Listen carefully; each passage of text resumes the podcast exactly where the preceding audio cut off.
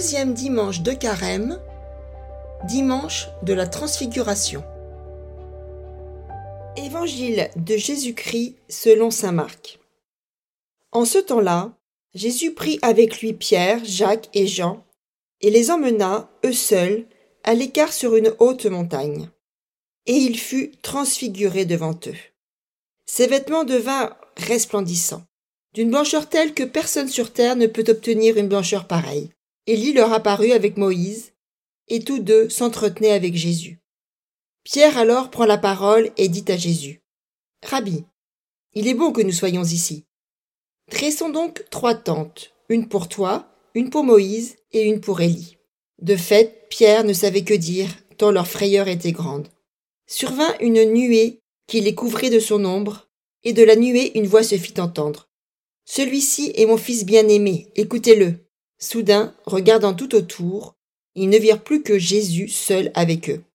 Ils descendirent de la montagne, et Jésus leur ordonna de ne raconter à personne ce qu'ils avaient vu, avant que le Fils de l'homme soit ressuscité d'entre les morts.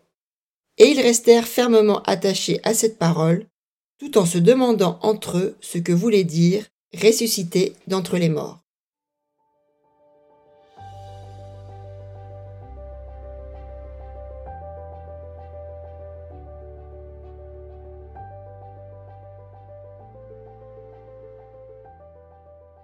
Rabbi, il est bon que nous soyons ici.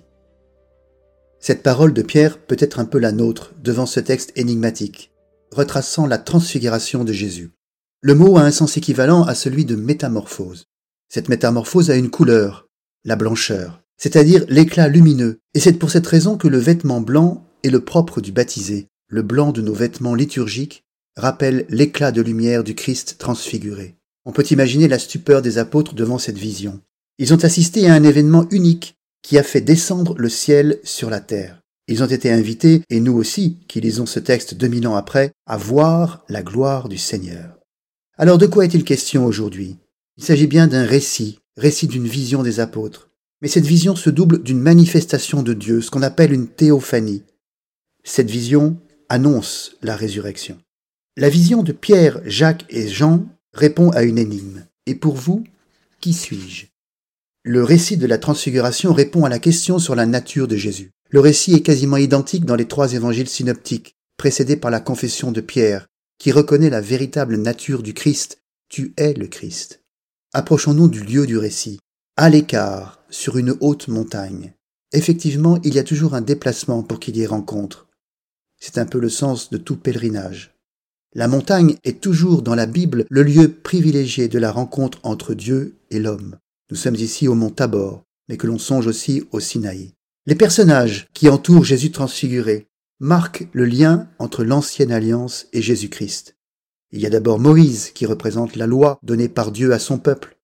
Élie qui représente tous les prophètes qui n'ont cessé dans l'histoire d'Israël d'éclairer le peuple sur la volonté de Dieu. Élie n'a pas connu la mort, il est monté au ciel, d'où l'attente de son retour qu'avaient les Juifs. D'où la question, souvent posée à Jean-Baptiste et à Jésus lui-même, N'es-tu pas Élie revenu sur terre? La réaction de Pierre, qui propose d'installer trois tentes à Jésus, est significative. Une tente pour Jésus, comme s'il était un nouveau prophète? On comprend la difficulté des apôtres devant la question de l'identité de Jésus. Le texte mentionne la frayeur, la frayeur des apôtres qui ne savent pas quoi dire. C'est alors que la vision devient manifestation de Dieu.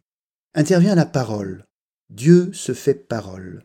Il adresse une parole qui nomme son Fils, qui le désigne.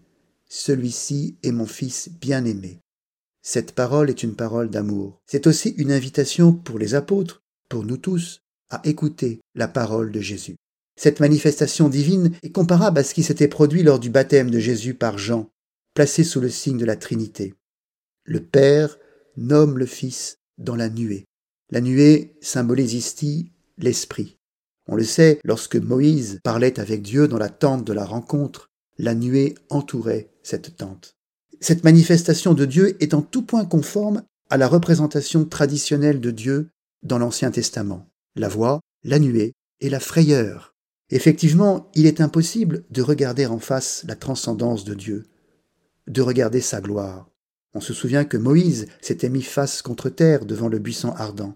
Le texte nous précise également que les apôtres se mettent face contre terre.